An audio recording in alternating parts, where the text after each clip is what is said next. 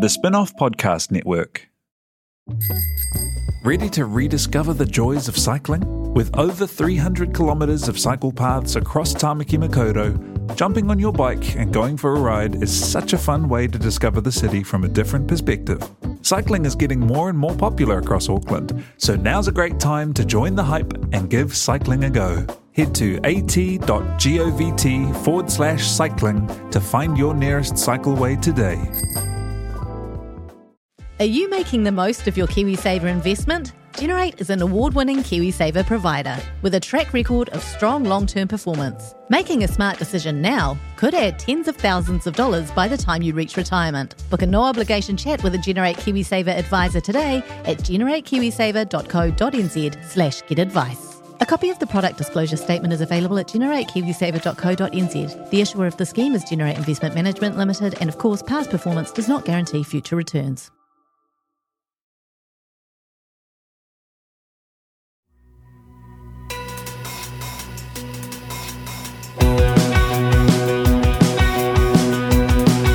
Nau mai, hoki mai kia The Fold, e mihine ko Duncan Greive tōku ingoa. My guest this week is Alice Snedden, of Alice Snedden's Bad News fame and Starstruck fame and just so many other great things over the past few years. I truly think she's one of our most gifted and original comedic voices to have emerged over the last decade or so. And as she forced me to do at the end of the episode, if you listen right through, I should declare a massive, great honking conflict here in that Alice Snedden's Bad News Season 3, which is airing on The Spin-Off, is a show of which I'm an executive producer and, and we're intimately involved with the production company Hexway Productions as well. But the show is really good, and I think that a lot of the time what we discuss here is the sort of evolution of Alice Snedden's Bad News. It kind of... It hit audiences because it had this absolute moral force to it and, it had these kind of electric interviews, most famously Alice Snedden just kind of destroying Don Brash in a way that really does stand up. And he needed it. But she just kind of went into it to these situations with a real kind of fire in her, and it was tremendously entertaining. And then over the course of the series, particularly this new season, which starts on The Spin-Off tomorrow, she kind of gets to a point where she doesn't know exactly where the truth lies, and a lot of it is about her sort of wrestling with that, whether it's her getting older or finding subjects whose arguments are compelling. It's a really, really, or just finding herself kind of complicit in a different way. So she talks about wealth and about meat, for example, and and about how she's increasingly wealthy and cannot, for the life of her, stop eating meat, even though she knows it's wrong. And that just feels like it's of a piece with the vibe of where society is heading now. So that's really what we talk about in this episode, and about how you find, how a show evolves and how comedy can sort of still find a way through in an area that doesn't have the sort of natural kind of black and white divisions potentially that it did initially. So this is Alice Snedden discussing Bad News Season 3 on The Fold. Tēnā koe, Alice Snedden, and welcome to The Fold. Thank you for having me. So we're here to launch Bad News, comes out tomorrow, and neither you nor the director Leon are even in the country. Yeah. What the fuck? It's a shrewd power move on our behalf where we're playing hard to get with the local television industry and its viewers, in the hope that the more we appear to be nonchalant, the more they'll come at us. You'll see a lot of programs out there these days really promoting themselves, and we thought, why not try something different? Just hide it under a bushel. Yeah, exactly. So Bad News is obviously like about as personal a show as you can get. It's literally got your name in the title. Yeah. Tell me how you originally pitched it to TVNZ. I originally pitched it to TVNZ as a show called What? With 3 question marks. what, how me? And it was like I pitched it as basically like looking into civic and political issues and then how they specifically affected me as I guess like skewering or satirizing like millennial culture. I mean, this was I want to make clear that this was like a 2017 pitch. So, you know, it wasn't done by then to say millennial. But, yeah, so that was the idea. I mean, it was really born out of the fact that I had done university and I'd done a degree and then I'd got into comedy and I wasn't engaging anymore with any of the things I was engaging with at uni. And I kind of missed it because I love that stuff. And, yeah, and none of my work was, like, skewered towards that. So it felt like a, not an inevitability, but just, like, something I desperately wanted to do. It's interesting because it's quite a challenging show. Like, almost, and particularly the first season, especially when you think about TVNZ being unavoidably and probably necessarily the most normie platform that we have, was there any tension between, like, making this really kind of quite aggro and confrontational show for, you know, the big state broadcaster? Well, I think that I was blissfully unaware of a lot of the potential stuff behind the scenes. Like, I do remember running into a lawyer in the foyer and he's like, "Ugh, I've just been off the phone with New Zealand Blood." And I was like, "Eh? I thought they loved me there." But, you know, so there was a bit of that, I think, behind me that I didn't know, and a bit that was probably I was shielded from because of the producer. But certainly I had some conversations with people where they weren't as hot on the content I was making as I was. Weird. It was a kind of a weird show in that the person who commissioned it, and I had nothing to do with this, but left halfway through the show to get a bigger and better job. And so the people who were looking after the latter half of it, I think, were a bit like, what on earth is this and how has this been landed in now? Yeah, you can imagine if you weren't like as invested in it or if you just inherited it, you're like, oh, this thing has, and please don't take this the wrong way, it's not going to be like a 7:30 p.m. hit, but it definitely has the potential to ruin my career. Thanks, Amy. Yeah. Honestly, I don't know if it was going to be a hit at any time of the day. It's not. And to be fair, I mean, that was, I mean, full credit to Amy and what they were doing at the moment. I want to say it was called Youngblood, but maybe I'm just getting confused because there's also a recording artist called that. But there was like some program there about getting like. It was Youngblood. It was Youngblood, yeah, getting people into stuff. And I don't know if this was strictly speaking a part of it, but they felt very much like a culture there at that like brief sliver of time where it was like, hey, do you want to experiment with stuff?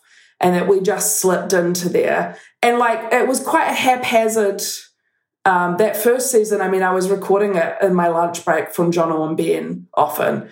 So like I would run away and do an interview and then come back and like, you know, if you look at the season, almost all of the interviews are like in a TVNZ building or a public park you can get for free. I think the budget was pretty tiny because, I mean, it wasn't paid a lot.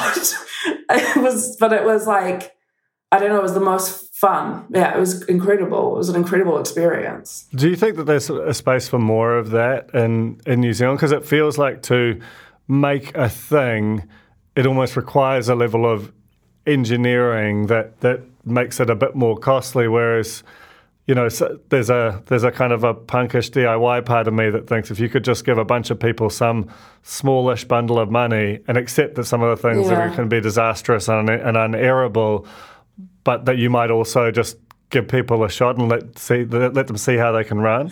I mean, my honest answer to that is like yes and no, because I think what comes at the expense of low budgets is that they can look like shit from time to time. And, you know, Bad News benefited from the fact that it was an interview show. So it doesn't require a huge production budget in that sense. I would say for me, like, yeah, it's incredible if you can give people opportunities by going like, hey, we're going to put up 50 or 100K and accept that might be lost. For me, like the bigger issue about the television industry in New Zealand is like what happens once people get some of that experience under their belt. is like transferring that into bigger budget stuff. And I think I can only speak to my experiences that like that has always felt a little bit trickier. I mean, and I've had like an enormous amount of luck in my career. Too much, really. And I don't even want to speak to it in case they take it all away. But from watching other people and just seeing how the system works, I think to me it seemed less about going like throwing, you know, small amounts of money at lots of people and more about like when you do find a creative who does take an opportunity like that and go with that, what's the plan with them post, you know, that small show? I just want to drill into this because I find it really fascinating. And you're, in some respects, quite well placed to speak to it in that you don't, you know, given the way that your career has developed, you're not as dependent on the opportunities that exist in New Zealand. You've literally abandoned us. And I want to make it clear I will still take any job. Okay, that's good to know for those who are listening with jobs. But... It does feel like the industry, as far as it relates to the comedy scene, there are a lot of kind of, I guess on some level, like comedy game shows, which exist as opportunities for people. But the making a show like Starstruck or something, it's harder to imagine it happening in New Zealand. Like, what is your sense of the kind of gap between what TV wants to air or platforms want to air and comedians want to make? It's hard to know because I think, like, the thing that's had a huge impact on it, obviously, I should preface this by saying I have no academic knowledge on this at all. I just have my own personal opinions that are unfounded in anything by what suits my narrative. But in saying that, the streaming services have obviously had a big impact on it, and that we don't have the same sort of monoculture anymore, I guess, where like television networks had the opportunity to lead culturally what we were interested in. And I think sometimes the impact of that is undervalued because what's happened is that as, you know, more options have become available, then these networks and platforms are seeking like what do audiences want instead of like leading at the forefront of going like let's give them something they don't know they want yet, but show them that that's what they want.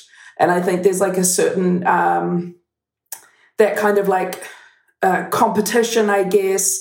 The idea that not everyone is limited to, you know, 3 channels at 7:30 means there's a lot more kind of catering to. I don't want to call it the lowest common denominator, but I can't think of another another way of putting it. And this isn't to be like scathing of it. It's my criticism as well of like politics at large, of going like, you know, politicians are constantly looking for ways to get votes. And so they're seeking the opinion of the populace in order to understand what their policy should be, instead of deciding on what the policy should be and then working on the best way to sell that to the public. And you know, I kind of think the same with TV is that I mourned a little bit of going like, we're going to be a cultural advocate or like a cultural leader and try and bring people along with us as opposed to catering to what they already think they want. Yeah, it's a level of risk aversion, ultimately. That it is, and I understand it because of like the market, you know, and I understand that. But I think it's a shame as well. And I think sometimes it gets lost in the mix of going like, oh, there are people who don't have any idea about that sort of shit, but who could make you really great stuff. Yeah, and maybe you won't get to know about it. It's interesting, right? Because if I think about New Zealand comedy historically, it's basically been super weird the whole time. Like, we haven't specialised in... While we can do broad, it's not really what you'd say that we're, you know, most interesting and kind of best at. And the fact that the emphasis really pushes broad now is potentially leaning away from our strengths, which is not what you tend to try and do. And I will say, like, the ability to be a comedian or, like, an entertainer who has any sort of broad appeal, to me, is like a magic trick. And there are people who can do it. And, it, like, their talent is, like, not to be underestimated because, like, by its nature, I think comedy is, like, divisive.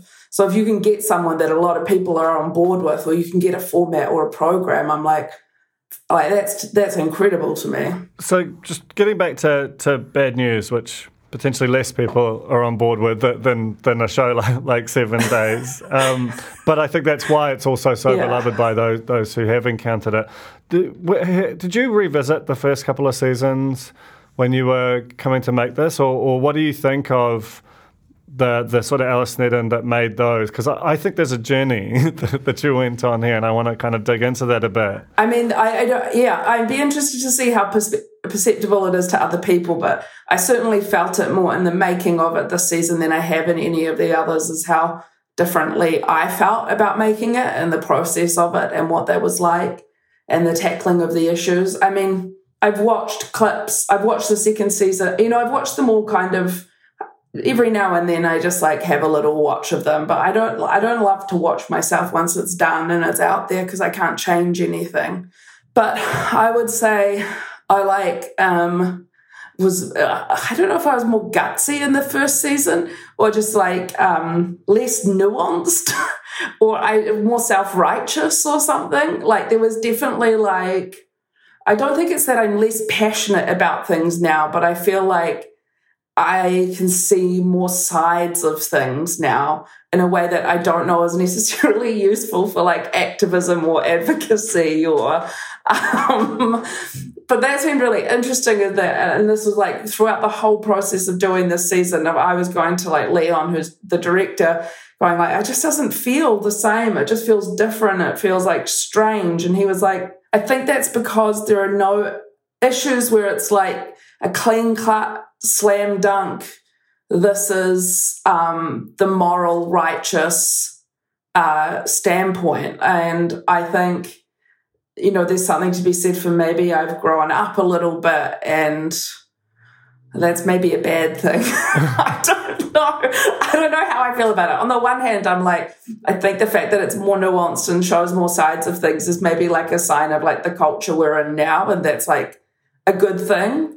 And on the other hand, I'm is it still the same show? I don't know. But I think that that's what, I mean, yeah, as someone who's watched them all, I find myself really drawn to the kind of moral complexity and ambiguity of the current season. And that if I was to characterize the first season, it was this is what Alice thinks, and she sort of bulldozes into a room and just tries to kind of smash heads to get people to agree with her in a way that is tremendously entertaining. Whereas this third season, it's man, this is complicated. And the interviews are more how should I wrestle with my own kind of complicity in this very complicated thing? But so it doesn't have the same kind of moral clarity of the first season. It actually has a lot more sort of nuance and texture to it, while still being super funny and having gags. Oh, that's kind. I mean, I hope that's the case. And I think honestly, the older you get and the more successful I've got, the more complicit I feel in a lot of the issues that I have previously, I want to say lambasted, and I don't know if that's the right word, skewered or highlighted. And it's not that I don't think those are true. I think those things deserve to be skewered, but recognizing my own... how I am holding up a lot of these systems of oppression that I'm then also, on the other hand, trying to tear down or draw light to, has been a really interesting and confronting at times experience. And I think you're right about the moral ambiguity, is that's where I do sit on it. But the thing that concerns me a little bit about moral ambiguity on anything is that allows for inaction, because you're well, who knows what's right? So, does it, or does it? I don't want to end up in that zone. I feel there, that's where the kind of radicalism versus incrementalism kind of comes into it. You just sort of chip away at reform, and it's not as kind of sexy or exciting, but it might ultimately be more enduring because the other side isn't just immediately trying to tear it down. An episode which I think about a lot, which feels predictive of where it went, was the euthanasia episode in season 2. Yeah. Because that almost felt like it crystallised a thing where you both Judeo-Catholicism, but because this is a really complex issue, you didn't know where you stood going into it, and I don't know if you necessarily did coming out. And even the fact of it getting a bunch of people who disagreed around a table, the kind of civility that the kind of public wrestling that came out of that, I was like, oh, this feels like a different tone, and that it almost feels like it predicted where the show was headed. Yeah, I think that's true. I think that's very true. I mean, the euthanasia was like the kind of the first example, of, I guess, doing something where I wasn't entirely sure where I stood on it. And then I feel like we've ended up with all of these topics this season where either I'm not sure where I stand on it or I am sure where I'm standing on it, but my actions are not reflective of that. And in some ways, I think it is the most personal season because I feel the most personally implicated in every episode. And, you know, like we did this season we'll be doing one on meat, for example. I think I know that the correct position is not to eat meat, and yet I'm still doing it. And and I don't know what it's going to take to change my mind, but I know it's wrong. And there's so many other things as well, you know, like having done the episode on wealth and about home ownership and stuff, I have felt incredibly conflicted about what do I do? I mean, I do own half of a home with, you know, I bought it with a group of friends, but like still, you know, I own half of it, and I am going like, I don't know if I can have that and have ethical integrity. That's interesting, and I mean ultimately that feels like the kind of like a theme for the season, you know. The I think we maybe talk about that meat episode. Do you want to just sort of say where it came from? Because there is a real sense of like, you know, you're more and more confident that it's definitely wrong as the thing develops, and also there is no sense that you are going to move from that as a I'm going to keep eating this one or two times a day because unfortunately delicious. Yeah, I mean, essentially that whole episode came from like when I was in my mid-20s, I read, I think it was Jonathan Safran Foer's Eating Animals, and I stopped eating meat for about 4 years. And then I like, you know, had like a lovely clam, and it was just like a slippery slope back into like steaks within about a week. And since then I've just been like full meat eating. And I think in my mind I had always kind of managed this justification of going like the New Zealand system feels so much more different to the international or the American system in general. And then I got a dog, and then I've not traditionally been an animal person. You know, I didn't emote a lot for animals. But then I got this dog, and I was like, fuck, I actually, like, I love this dog, and I can't imagine eating this dog necessarily. But I'm still eating these other animals, and I can, like, I guess I'm anthropomorphizing the dog a lot, and I'm like, why don't I do that with other animals? And I think that was it, of going like, you know, I was basically looking for a justification that I could still keep eating yummy food, but that I was morally in the right. And I think what I came away from was like, oh, I'm morally in the wrong, and I've either got to accept that or I've just like got to find like one killer veggie that I love more than all meat. How's that going? I'm really into aubergine these days. Aubergine is not going to get it done. I'm sorry. I know. I think, honestly, sometimes I'm like, the hubris to call a cauliflower steak. I'm like, are you kidding me? No, but only vegetarians would do that because they're sufficiently distant from the reality of steak to be able to say, well, this is the same broad shape. That's true.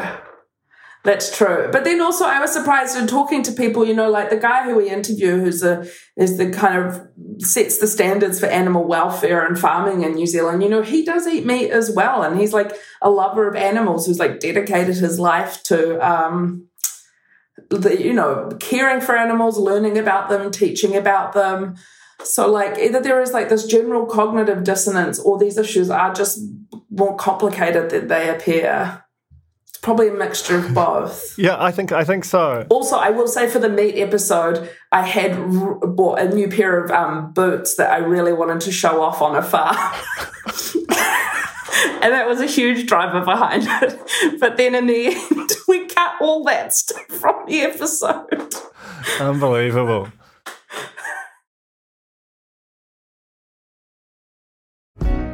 At Zed, we're all about moving with the times, and now it's time to be part of the climate change solution and move on from fossil fuels. As a company providing fuel to people all over the country, we also know we have a real opportunity to lead that change. We're committed to keeping Aotearoa moving by providing the right energy for everyone. We believe that innovation in fuel and how it's used can make a huge difference to our planet. Find out more at zed.co.nz.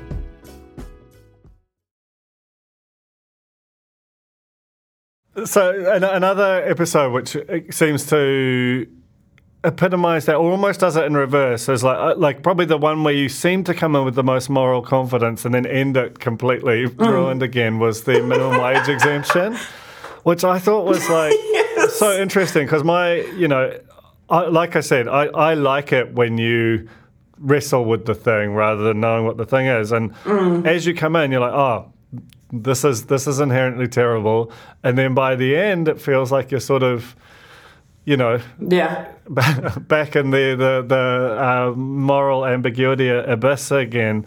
Yeah, that felt like a real important episode, and one that was sort of hard for you to get into in some respects. Yeah, I mean it's hard on lots of different levels. It's hard in I can't represent that community in the sense of I don't have a disability, I don't have a learning disability, I don't have lived experience of what that's like. And so I think anytime somebody is talking about or talking to or having an opinion on any issue like that you don't have lived experience of, it's innately trickier, I suppose.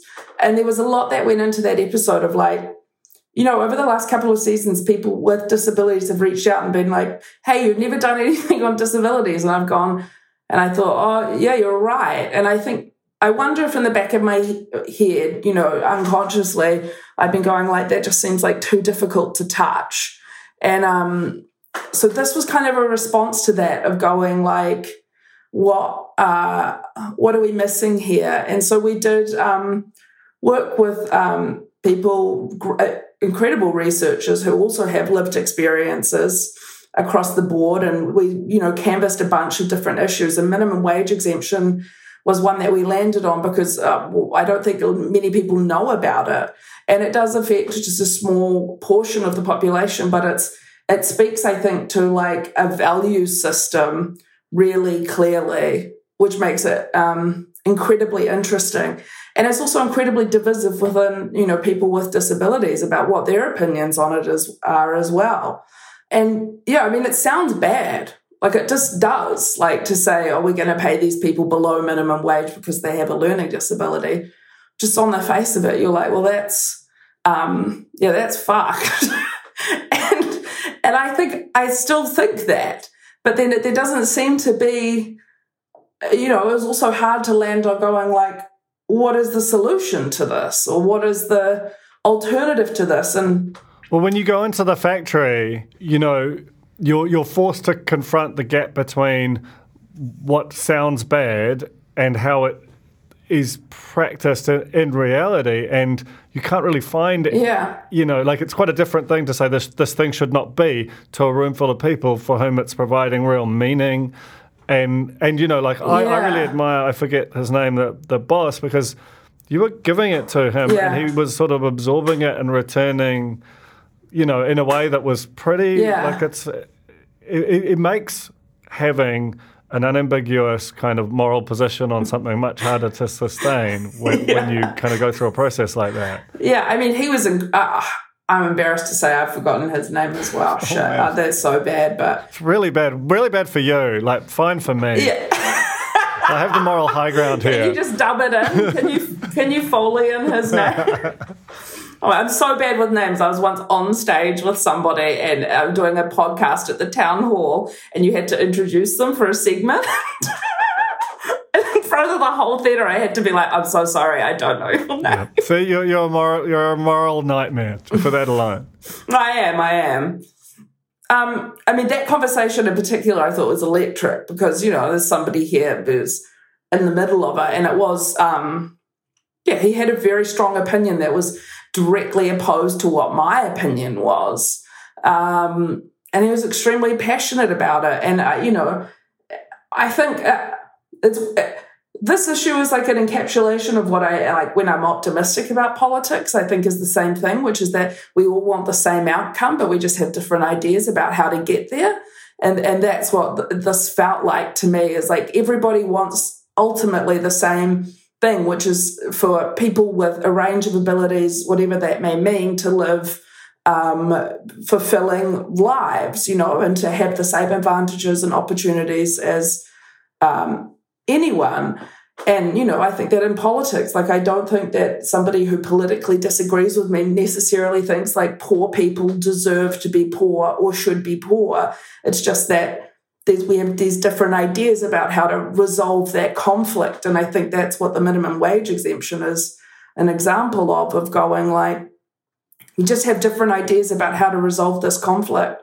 But I do think that there's like a philosophical question that it raises to that it exists, you know, that this is, and perhaps it's not so much a reflection on like the government, but it is like a wider society, you know, like of when he puts it to us and going like, well, do you have any people with learning disabilities, you know, in your crew? And like the answer to that was no.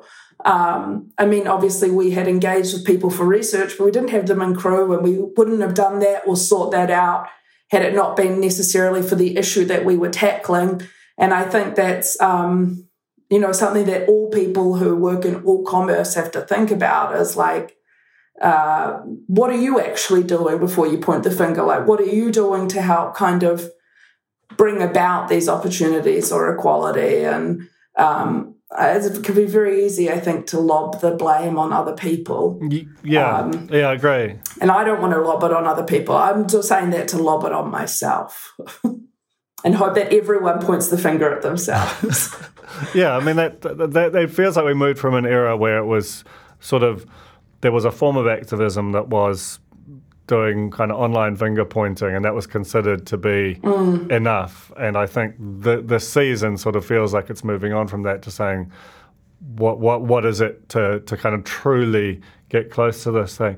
I actually wouldn't mind, just before we go, I'm aware that it's late where you are, but about talking about rugby, which is an episode 5 years in the making. Yes, and a similar kind of thing where, like, this almost felt, in some respects, you could feel the tendrils of the first season in it. That I mean, in part because, you know, there is Alice Snedden of 5 years ago in it, but also you end up in this conversation with Mark Robinson, who's CEO of New Zealand Rugby, and is honestly had a worse time since this any number of ways, but similar kind of a thing where, you know, you were putting things to him, and I just thought he sort of, I feel like you ended in this weirdly kind of, I don't know if it was a hopeful place, but he certainly seemed open to the criticism and was like, come back and check my homework in a few years' time kind of thing. Tell me the story of that episode, because I think it's such a fascinating one in multiple ways. Well, it started because the show happened in 2018 when we were making the first episode, and we were thinking about issues. You know, that was only a couple of years after the Chiefs scandal. And this idea, I guess, that like domestic violence rates rose when the All Blacks lost a game and stuff, had been around for a while, and certainly something I had heard. And, you know, from actually speaking to people, it sounds like that is in part a myth, like that is just based on like anecdotal evidence. We don't actually have statistics to back that up. But the idea that there was a connection between like violence and rugby was in the ether, and I think it still is now, but it felt very potent at that time. And I think personally, I felt quite angry about it and about like the treatment I had seen people experience, people in my life I knew who had experienced it, and then seen what the women who were at the Chiefs after party had experienced themselves, and then the way that they had been treated in the aftermath of that. So it felt just kind of like a natural fit for the show. and like the hook for it. Again, this is an interesting example of how the show's come, because I wouldn't do this anymore, which is that one of the women who had stripped for them had also agreed to some consensual sex acts to be paid for them. And she had had some done consensually and some non-consensually, but had been paid for nothing. So I was like, well, let's start the episode with me going to the Chiefs office and asking for that money for her, which is like... you could spend ages picking apart the issues with the problematic issues, that premise, from all sorts of different amazing point TV of views. Though. Well, I just thought, like, I was like, fuck it, in a sense, you know, like, let's just go, like, direct, like, let's go straight to the heart of it and go, like, here's one thing we can change, and that'll open up a whole bunch of other avenues of conversation. And obviously, you know, they weren't great, they weren't that happy to see me there, and they invited me in for a chat, and I still had the recording of all that, and it was very kind of weirdly not weirdly confrontational. I don't think I can say that. I mean, of course it was going to be confrontational. And then we got out of there, and on the way home I got a call from, I'd given them all of the information of the show and the producer's information. She'd come in with me, and I got a call from the Sunday Star Times, who I was writing a truly awful column for at the time. And they said, what are you doing with New Zealand rugby? And it was just a moment of being like, I was maybe 20 minutes, half an hour outside of the office, and I'd been immediately contacted by an employer who had nothing to do with what I was currently doing, purely through their connections. They had no idea that I had this column. They didn't know this guy. This was an editor I had not even ever met. So then that kind of became a bit of part of the story at the time, you know, of going like, shit, it made me feel like this is a powerful organisation. This isn't like ma and pa rugby. This is like, yeah, there are a lot of things at stake for people that aren't at stake for me. I don't understand the stakes of this. And so we did a whole episode on that, and, you know, we interviewed a rugby team of boys, and... fuck, I'll be honest, they said some fucking horrible shit in a way where I was like, this is not, you know, progressing stuff forward. Doesn't look like things have moved on. You know, I had a confrontation on the phone with New Zealand Rugby, which we showed bits of it of, and in which I am a lot more self-righteous there than I would ever dare to be now. And then in the end, you know, TVNZ decided against putting it out. Do you have a sense of why that was? Because there is... I feel like the secret power of New Zealand rugby and its relationships with institutions and media is not something that is particularly well known, and you glimpse it through this episode, and that's one of the sort of a B narrative that I think is quite interesting for people. And I take credit to Mark Robinson, the new CEO. I think he's aware of that, but also doesn't want it to behave in quite the way that it did in that first era anymore. That it wants it to be a sort of a citizen rather than this kind of, you know, bully-ish kind of force. I mean, the stuff with Mark Robinson is there's a kind of a part of me that's like, beware the affable guy, because like he is so affable and like charming and easy to talk to, but I'm like, there is very little action yet that backs up a lot of those platitudes. And I think that's why he has to say, come back in 5 years and see what we've done, because he can't say, over the past 5 years, here's what we've done. But this idea of like soft power exists in like all parts of our culture, you know, and it can happen just through like celebrity or politicians, or, I mean, I'd kind of understood it, I guess, more in the... context of like big corporations or institutions, but that is what New Zealand rugby is. And I think the cultural power that they exert and the ratings power that they have the potential, the media interest that they have the potential, means that they do have like a lot of leverage compared to other institutions, and it is unregulated leverage. Like all soft power, it's unregulated, it's discretionary, I guess. And I think, that was my first experience of going like, oh, there are larger things at play here, because, you know, I think this is still true of me, but at the time, nobody knew or cared who I was or like knew about the show. Like I think the only marketing for Bad News was like $1,000 spent on Facebook push where my name was spelt wrong. So like it wasn't like it was, you know, The Guardian coming in and like doing a huge expose on this. It was like this, you know, mid-range comedian having an opinion. And ultimately, I don't know why TVNZ pulled it. I think they felt like that it was unbalanced. And I would have argued the whole show was unbalanced. It was an opinion column. Like, that was the point of it. It was like, what do I think about these issues? Watch me talk to people about these issues. I think part of it suffered because, you know, the commissioner did leave, so the person who took it over didn't quite understand the categorization of the show. At the time, I was very intent on this idea that TVNZ didn't want to put out anything that would damage their relationship with New Zealand rugby. And, you know, I don't have anything really to concretely say that is the case, except for I had a meeting with people where they assured me that wasn't the case. And then I was forwarded emails where it was raised as an issue. So I'd kind of been assured that it wasn't an issue and that that would never be an issue, and that I had like physical proof that this had been raised as an issue. And whether or not that played a part in their final decision is unclear. And, you know, it may not have. This is all like, there's an element of conspiratorial, like, stuff to this. But I can just say that, like, my own experience was that that sort of thing wouldn't be out of reach. That I had felt, what was interesting about that was that how intimidated I felt even when there was a structure around me. So if I was just like an individual who had a genuine complaint with this organisation, I think it would be incredibly intimidating to feel free to express that.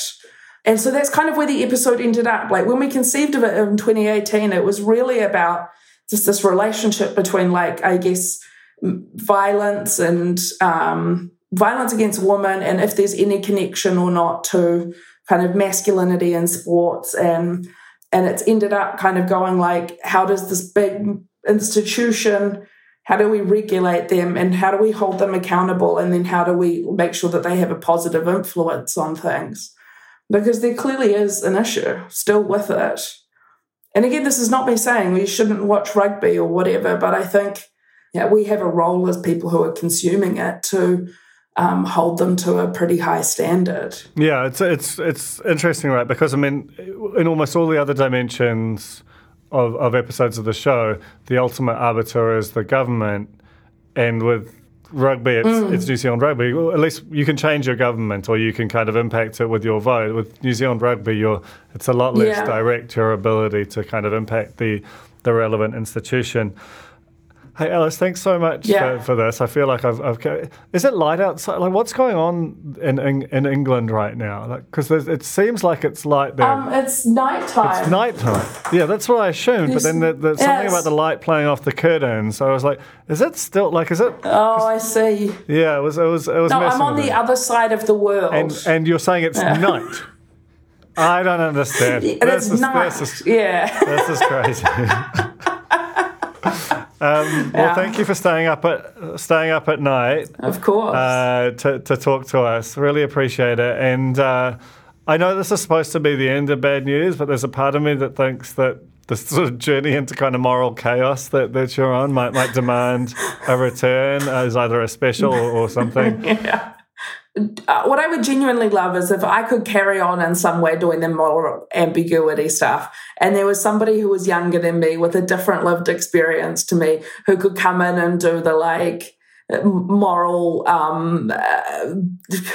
certainty, who could come in and be like the torch in a sense need to be passed. I'm happy to hand over the name. I'm more than happy to resign to somebody who wants to make the show and has that kind of like fire and certainty. I would love to see that. So if you're listening and that's you, Amber at Hexway Productions is available for bidding on the free rights to Alice Snedden's Bad News IP. Thank you so much, Alice. This was real fun, and it's honestly an amazing show. Thanks, Duncan. It's definitely not where it started, but I think that the fact that it's gotten so kind of comfortable in the weeds is a real credit to you and the whole production. Oh, that's so kind. And have you disclosed your bias here? Oh, the fact that Hexway Productions is... under my control, and that I'm an executive producer on the show. I don't think people are interested in that. That doesn't seem relevant. No, you're right. And it has no bearing on absolutely your opinion of the final product. Okay, I'll make a declaration up top. Okay. That's fair. Thank you. I appreciate it. I've got a certain level of integrity I need to protect. Well, yeah. Now you do. The Fold was brought to you by the Spin-Off Podcast Network. It was hosted by Duncan Greive. Produced by T.I. Hare Butler, with production management by Rachel LaRue and series production by Jane Yee.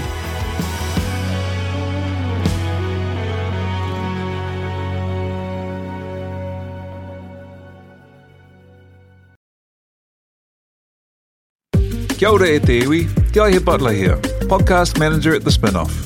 If you enjoy listening to our podcasts, consider supporting our mahi by signing up to become a Spin-Off member at thespinoff.co.nz/donate. The Spin-Off Podcast Network.